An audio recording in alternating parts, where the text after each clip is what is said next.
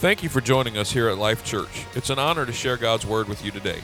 Our prayer is that you will connect with Jesus Christ as you hear His Word online. We'd love to have you visit one of our upcoming gatherings. For more information, visit us online at www.liferva.org or contact our church offices and we'll be happy to help you in any way that we can. Let's go now to one of our recent services where you can experience a life giving message from God's Word. We're so thankful that uh, that Pastor Wade Haskins has taken the time to be with us this weekend. He pastors in Bel Air, Maryland, which is a suburb of Baltimore. They have four campuses. They launched about 12 years ago, doing an amazing, amazing job. And I need you to bring your energy today, and I'm going to tell you why. He preached Friday night. He did two sessions yesterday. Then he drove back to Bel Air last night because they had a big concert at their church with Belonging and Company. He said the traffic was bad. It took him four and a half hours to get home. Had a concert last night, and then he got up and he drove three hours this morning to come to church, he and his parents, and he preached at nine o'clock. So turn to your neighbor and say, Ain't nobody tireder than Pastor Wade. Amen. I appreciate a man of God giving us, and I'm going to tell you, nine o'clock was amazing. Amen. So I'm so glad you're here today. Now, I, I was teasing him, you know, he's from Texas, so I guess that's the South. But he's in Maryland. And in Virginia, we consider Maryland the North, right?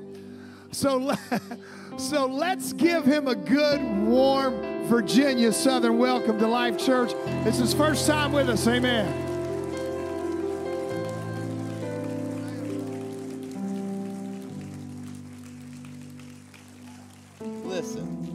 Just get something straight.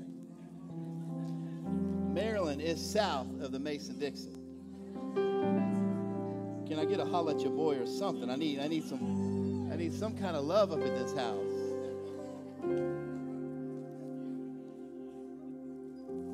Goodness. I figured out they actually served country style donuts yesterday. I didn't even know that was a thing. Man, it is a blessing to be here. Can we just give it up for the men in the house? Thank you guys. Thank you guys for digging in this weekend. I'm going to tell you right now, there's going to be some happy wives, happy lives. Because if mom ain't happy, nobody's happy. And these men leaned in this weekend, and I just know they're working on their life. They're working on themselves. How many are grateful that there's men that just know how to lean in toward the Lord? Come on, somebody.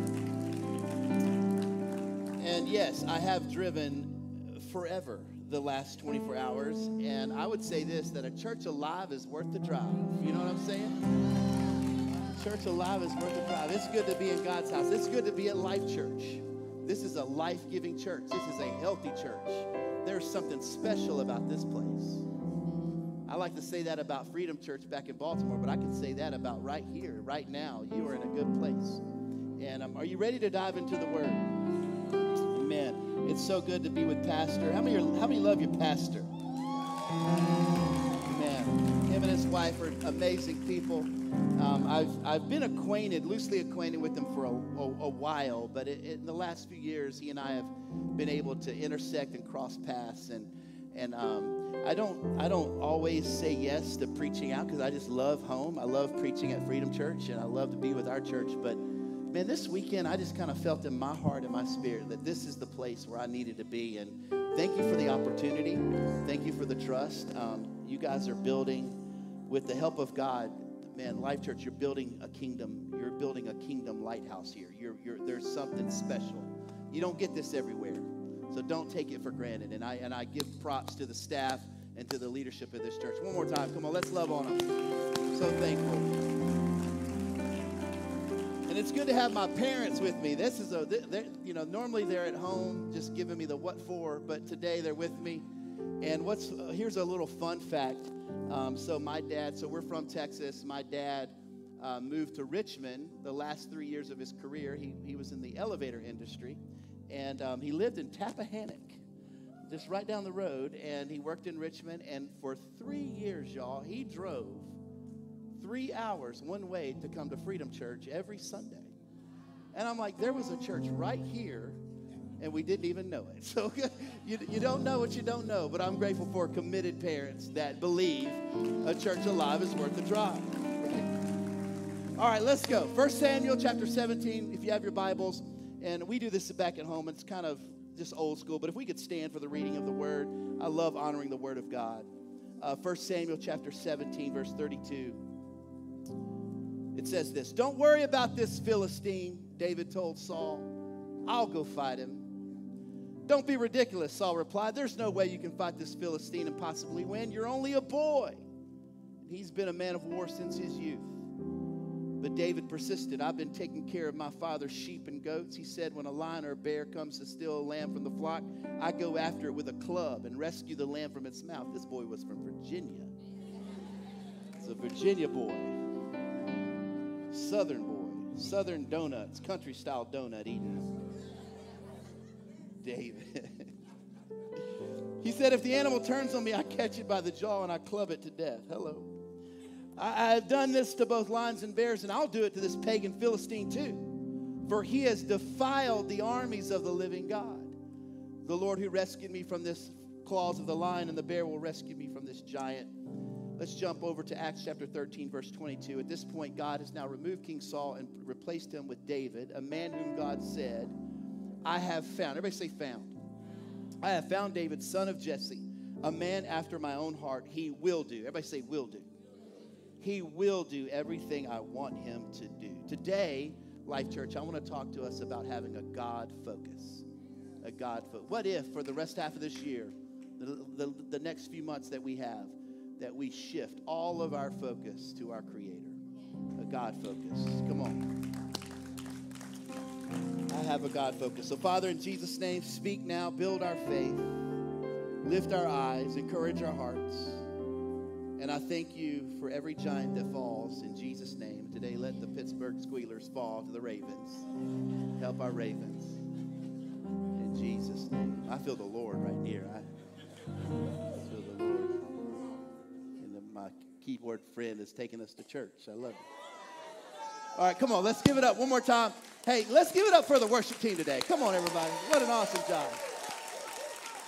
All right, turn to your neighbor real quick before your seat and say, I have a God focus. I have a God focus. Yes. So, Acts chapter 13, verse 22 is a very special scripture. It's special because I think it says so much about who God is. I also think that it confirms so much more about our relationship to God and how He interacts with humanity. God says, I have found David. I have found. I have found. And this is really good news because it lets me know that God knows where I am. That when I'm lost, or at least feel lost, God isn't. That when I cannot find God, God knows exactly where I'm at. He knows that I'm in Virginia at this very moment. God knows my address. He knows where you are. God has never lost one of his sheep. He knows where you are. It's good news because God says, I have found. This means that God is in constant pursuit of his people. That before you became a God chaser, you need to know that God was a man chaser. And that God is looking for you. He's not looking to catch you, to harm you, to catch you in your wrongdoing, but rather he's pursuing you to bless you and to help you and to strengthen you and move you and to move you forward in life. He says, I have found David. David wasn't looking for God, God was looking for David. In church, God will always find what he's looking for. This is good news because he said, I have found David. He calls David by name, which lets me know that God knows my name. God knows me intimately. God knows me deeply, and God loves me greatly. God knows everything about me, and yet He still loves me. God is not intimidated by the deep issues of my heart. God is not intimidated by my secrets. God is not messed up by my struggles and my sin. God knows me, God loves me, and God calls me by name. God will never look at you and say, Hey, what was your name again? God will never look at you and say, Hey, you. He will always call you by name because he loves you greatly and he loves you deeply. God says, I have found David. This scripture came alive to me a few weeks ago. He said, I have found David son of Jesse. Now, this is really good news because if any of you come from a family background that's a little bit shady, this is awesome news because it lets me know that God not only knows me, but He knows my dad. He knows my mom. He knows my grandpa. He knows my grandmother. He knows my Uncle Leonard and my Aunt Murdity. And I'm from East Texas, and I'm not making these names up. He knows the trouble of my great grandfather.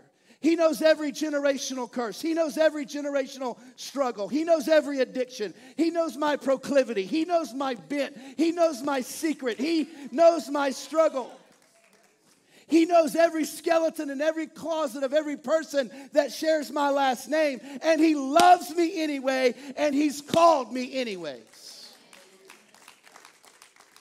He doesn't look at me and say, I want to use you, but I can't because of your family. No, God says, I supersede your family tree because of Calvary's tree. I know who your earthly father is, but I'm your heavenly father, and I've called you, I've saved you, and my word over you trumps any word that's ever been spoken over you. Am I preaching to anybody this morning? But P Dub, that's what they call me, by the way, back in Maryland. P Dub, I was born on the wrong side of the tracks. I don't have the pedigree, I don't have the history. No, you have a call from God on your life, and that's all you need. I have found David, son of Jesse, a man after my own heart. God is all about a heart. God is a heart God. God doesn't call you because of your intellect, He doesn't call you because of your talent or your skill or your anointing.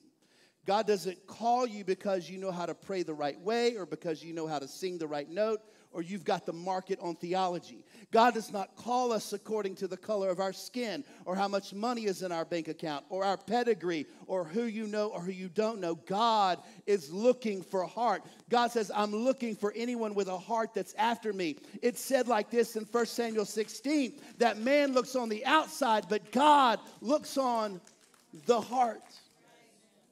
God is a heart God.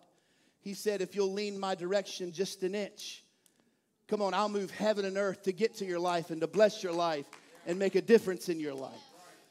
You just have to be willing. Isaiah chapter 1 says this that if you're willing and obedient, you will eat the fruit of the land.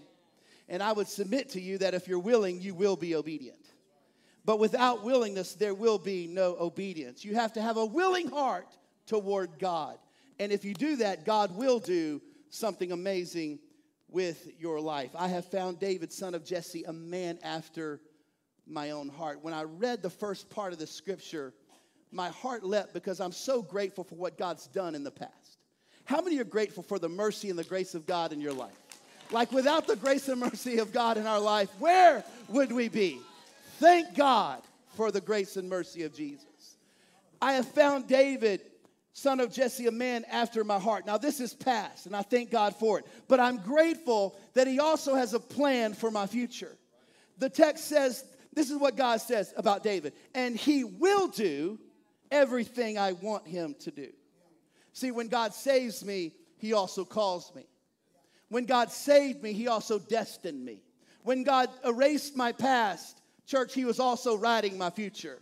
And most of the time, when he does this, he does it at the same time. With one, with, with one hand, he's got an eraser and he's erasing. He's taking out all the things that I'm very shameful of. But with the other hand, he's writing my future and he's preparing something amazing for my life. Paul told Timothy, Timothy, you're not just saved, but you're saved and called.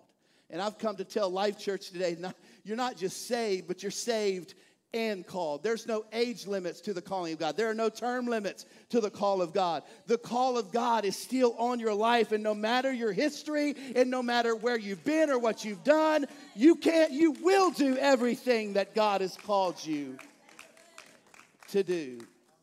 But life, it's all about choices, isn't it? We choose God's way or we choose our way. I wish it wasn't so direct. But we choose God's way or we choose the world's way. We choose the Jesus way or we choose the way of the flesh.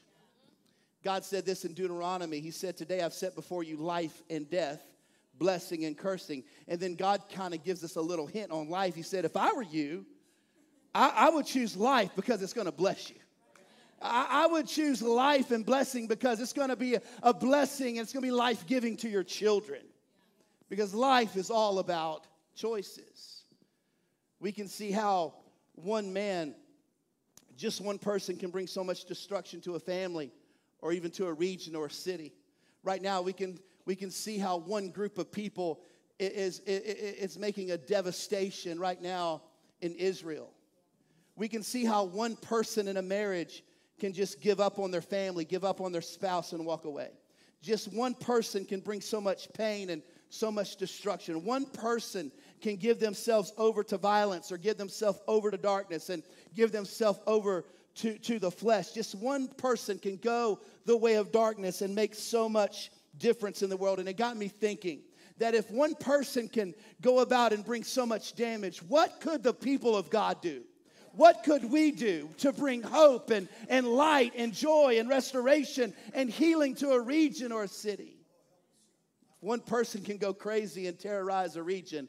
What could the people of God do with their influence as God backs them and carries them and gives them strength to make a difference in our culture? Come on, life is about choices. One preacher said it like this that, that life is about 10% of what happens to you and 90% of how you respond to what happens to you. When David woke up that morning, he had no idea that he was going to fight Goliath. Oh, Jesse, his father had to shake that teenager out of bed. Anybody had to shake your teenager out of bed this morning? Come on, kid, I need to get a holler at your boy on that one. You know what I'm saying? Some of you were that teenager, right? You know what I'm talking about. Had to shake that teenager out of bed. He said, Boy, I need you to get up and I need you to take this cheese and this bread to your brothers. And David gets the bread and cheese and he begins to walk to the battlefield, not to fight, but simply to do the task that his father gave him. On that day, church, he did not choose his Goliath. He did not choose what was about to happen to him. He did not choose his fight, but he was going to have to choose to fight. And here's what I've come to know you don't choose your giants. Usually your giants choose you. Can I say that again for the people in the back? You, you don't choose your giants. Usually your Goliath chooses you. You didn't know you were going to walk into that fight. You didn't know you were going to walk into that storm. You didn't know you were going to walk in that relational conflict. You didn't know you were going to have to deal with this unexpected sickness. You didn't choose it. God didn't send it, but here we are. What do we do? Can I, can I encourage you with this? Please don't die as a victim to your circumstance because you're angry with your fight. Can I say it this way? Don't live the rest of your life shaking your fist at heaven, mad at your giant, because God will always be bigger than your giant. Come on, somebody. Giants come, giants fall, giants rise. And the giant that seems too big to lose in reality is too big to miss. Are you with me, somebody? Let me, let me, am I preaching okay? Pastor's going to correct everything I mess up this weekend. Let, let me define a giant. Let me give you a giant. A giant, a giant is the thing that the enemy has assigned to distract you, to discourage you, to deter you from inheriting everything that God has for you. A giant is that thing that has been assigned by the enemy to distract you. So, Joshua, I preach about Joshua a lot. There is this promised land in front of you, Joshua. There is this place of promise that God has for you. But then there are these giants that rise up to distract you and to discourage you from taking your promised land. 1 Corinthians 69, Paul said, There is an open door of opportunity and there is this great opposition. And it happens at the same time. Open door, opposition. Am I talking to anybody? How many of ever felt like you had an open door, but all of a sudden, man, it was opposition, right? And you would think that an open door means no more opposition. But in reality, the, the opposition is the proof.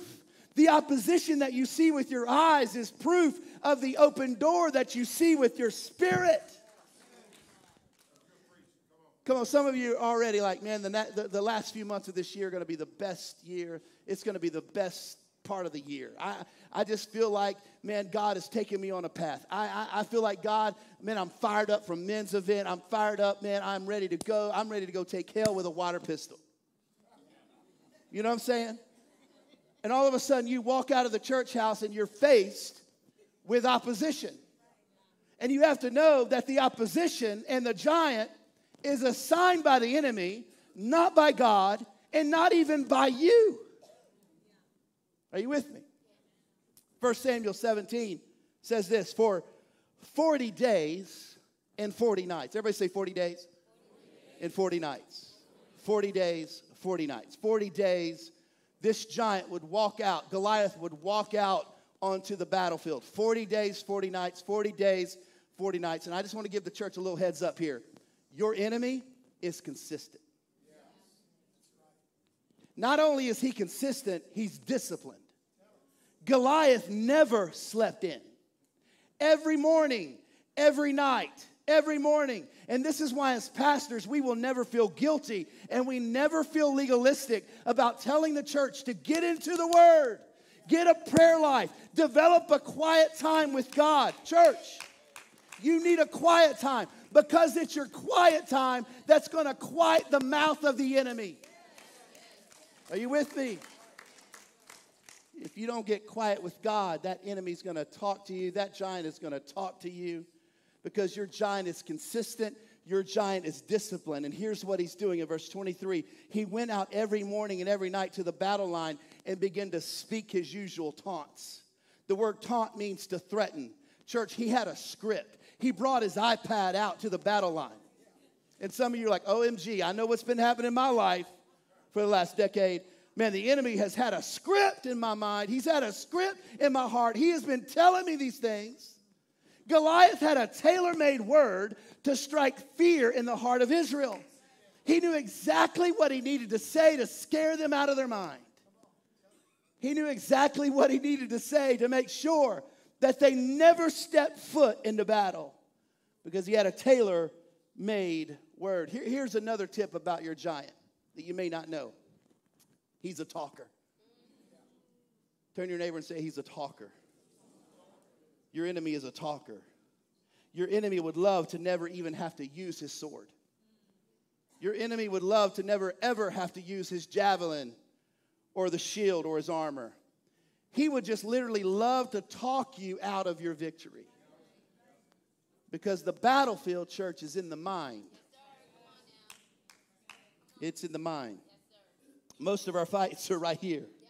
And they're broken up by what we say. The Bible says you have dominion, you have power over what you can speak.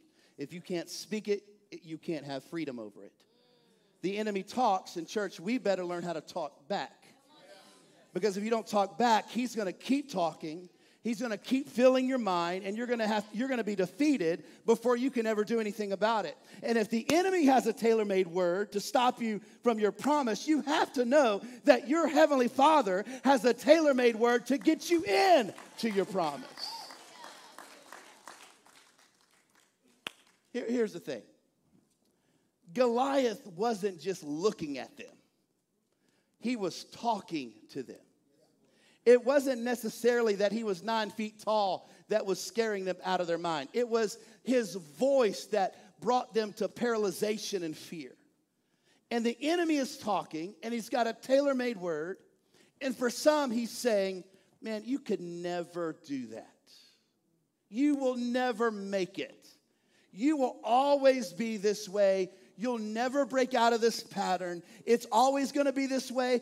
God's upset with you. You've made too many mistakes, or you're too old, or you're too young, whatever it is. The enemy knows that he can stop you from taking the next step and running into the battle to see your victory by just simply talking to you.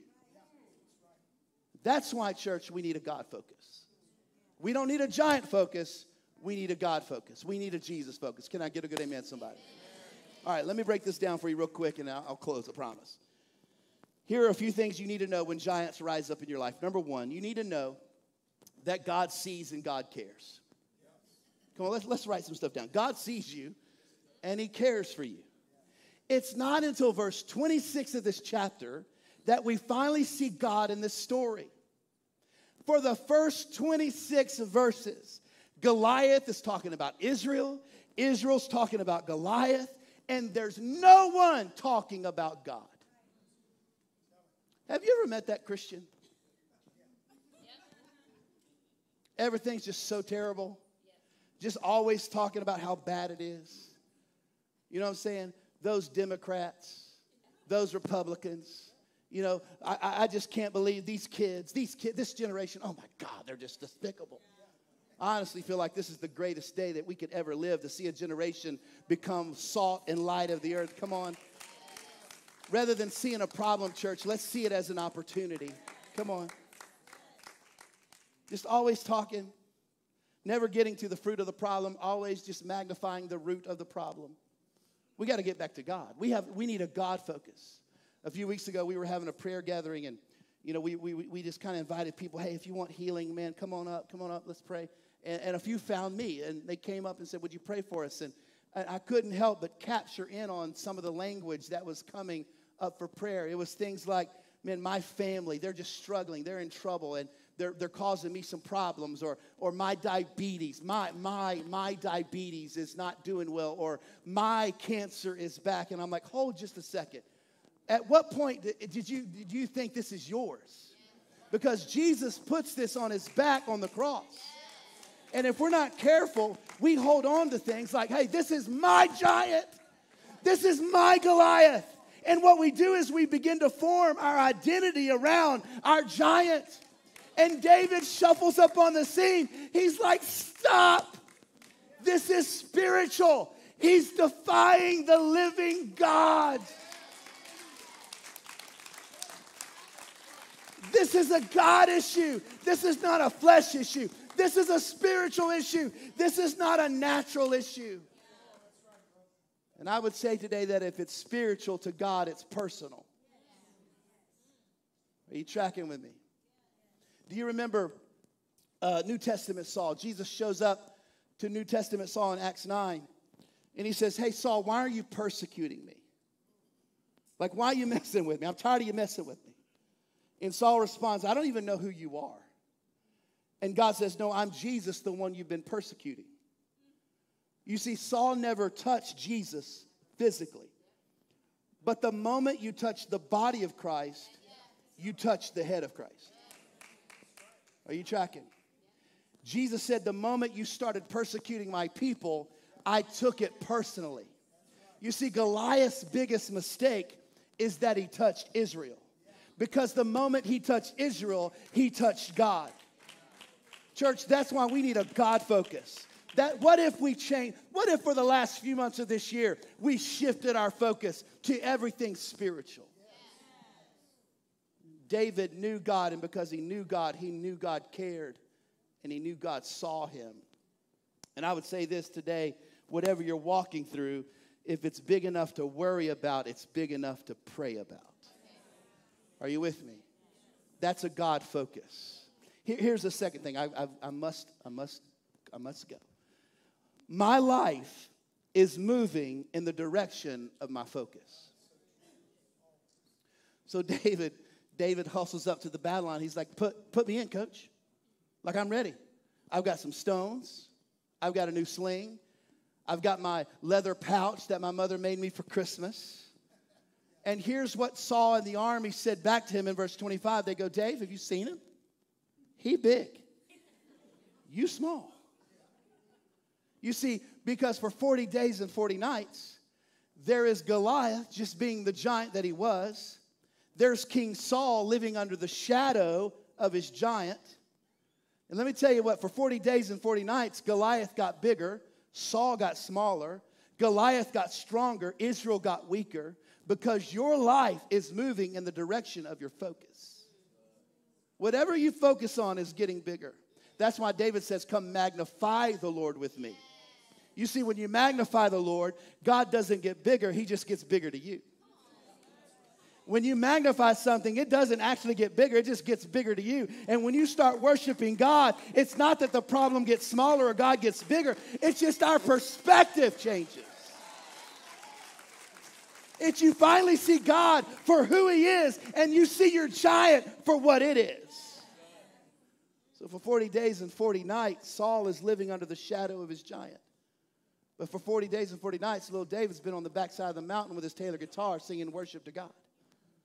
So I want to say it this way. You will either you will either live under the shadow of your giant or you're going to live under the shadow of the Almighty. Psalms 91. He who dwells in the secret place of the Most High shall abide under the shadow of the Almighty God.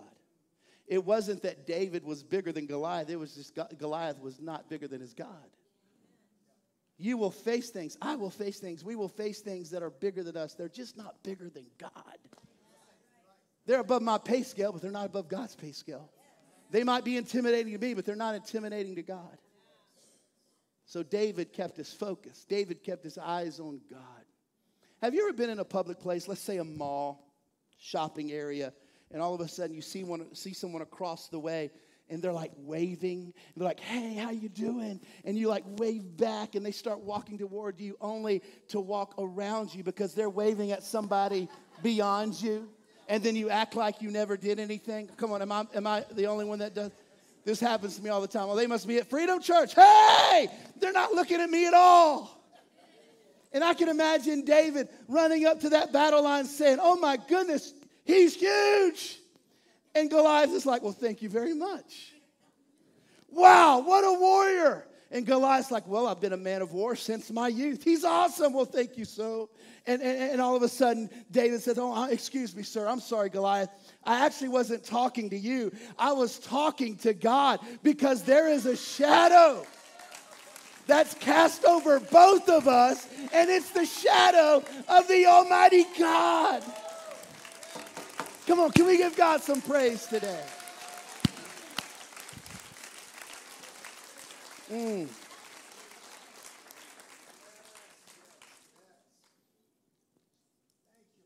Here, here's my third point. The band can come. A God focus brings God opportunities.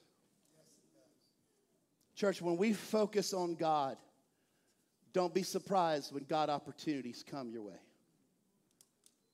I love David in this story because I think he speaks to a part in all of us that we don't want to admit. I, I really do believe that this is possible because we say, "Oh, Peter, we, I love the Lord. I praise God. We're, I'm just so thankful that I'm saved and I'm going to heaven. Hallelujah." We speak all the the churchy stuff, the Christianese stuff. Like if the Lord never does another thing, I'm just going to praise Him anyways. And all that's good. That's a great attitude. But I think there's something in there's a verse 26 in all of us here's what verse 26 says David says, So, hey, Pastor, what, what do I get if I kill this giant? David, like, it's a bit selfish. Like, what's the man get who, who kills this thing? What's the reward? What do I get out of it? And I know we're not supposed to talk like this in church. But if we're honest, I think there's a verse 26 in all of us. And here's what I find I don't find God rebuking David for it. God wasn't like, David, you need to shut up, get in line, be humble, humble yourself, and just do what I tell you to do. No, David says, So what do I get? And God says, Well, there's blessing. There's blessing financially, there's a blessing relationally. David, there's going to be a blessing on your family. And some of us today, we might be thinking, well, what, what do I get if I'm faithful? What do I get if I run toward my giant rather than away from the giant? What, what do I get if I make sure my family's in church on the weekend?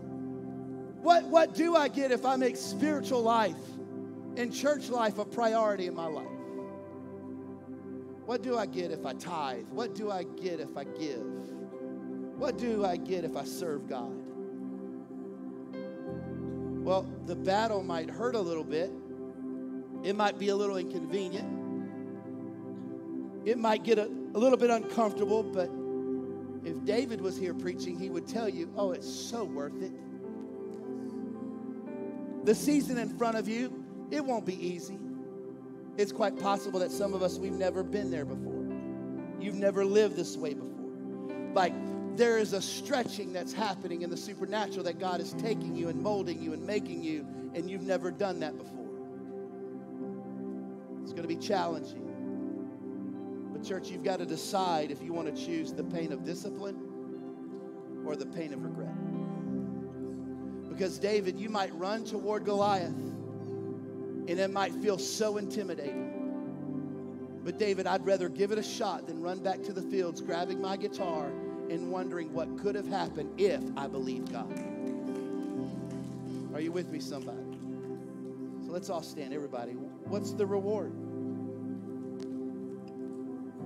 Hebrews 11, 6, but without faith it is impossible to please him. For he who comes to God must believe that he is and that he is a rewarder. Does God give me a perfect life? No. Does he give me victory? Yes. Provision? Yes. Peace? Yes. Power? Yes. Perfection? No. Always comfortable? Not always. Always convenient? Not always. But he is a rewarder of those who diligently seek him, not casually seek him. Church, here's my here's my challenge. I just kind of want to I just want to lead us up today. Just lead us up just a little bit. What if for the rest part of this year that we're a little bit less casual and a little bit more diligent? What, what, what if we put it into the next gear? God's saying, hey, I'm going to reward you for it. David says, this reward is so worth it. The, re- the reward for a life of faith is so worth it. Any seasoned saint knows it's worth it. Anybody been around God long enough will know that it's worth it. I've never met a Christian at the end of, end of their life on their deathbed that went, what a waste of time.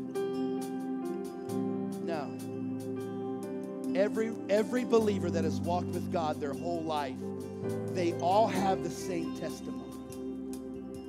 It's a Second Timothy testimony when Paul says, I have fought the good fight.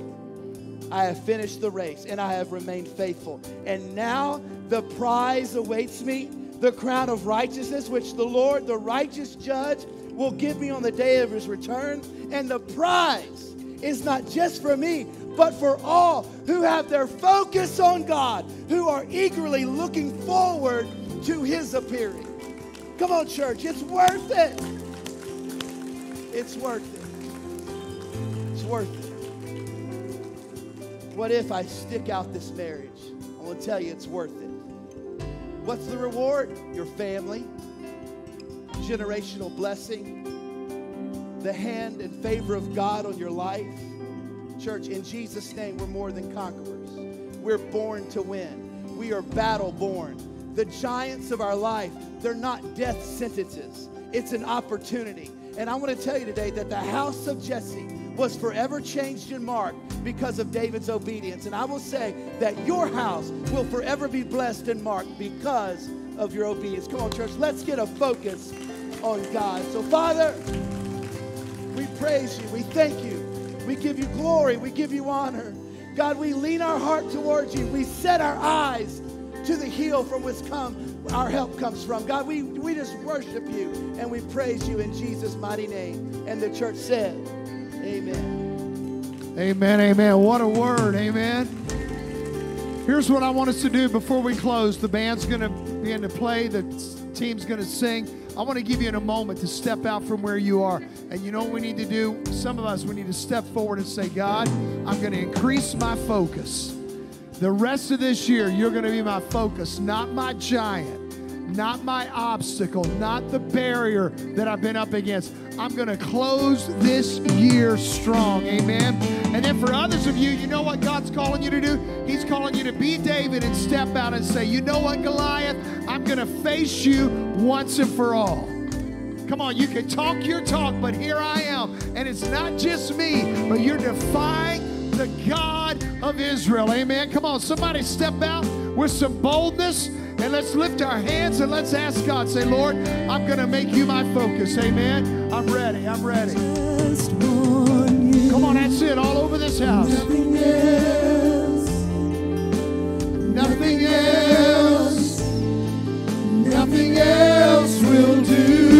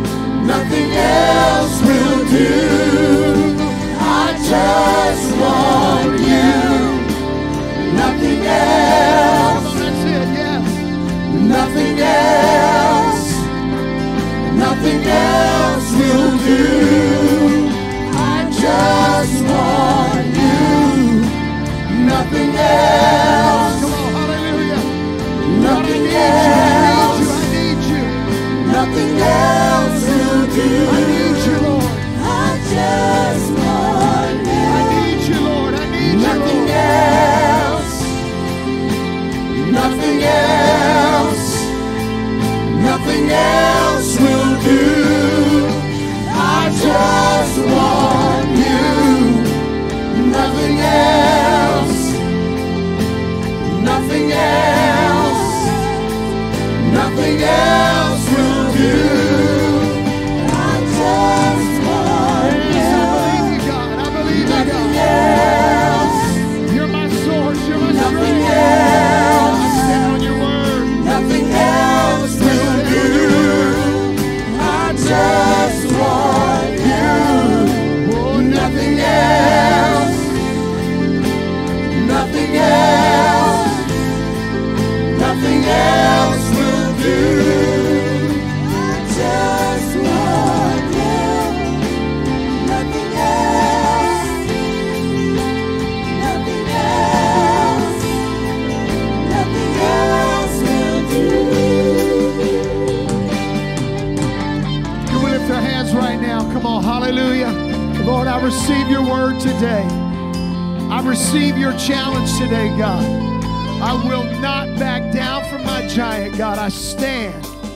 because you stand with me.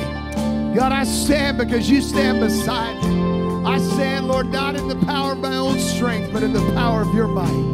In Jesus' name. Remember, I said, In Jesus' name. Come on, in Jesus' name. In Jesus' name. In Jesus' name, no weapon formed against us shall prosper. Hallelujah. Hallelujah. God is good. Amen. Hey, thanks for watching. Be sure to subscribe to this channel so you never miss one of our videos or live streams in the future. Also, take a moment and share this with a friend. Be sure to join us 9 a.m. or 11 a.m. each week live as we celebrate Jesus together here at Life Church. God bless you.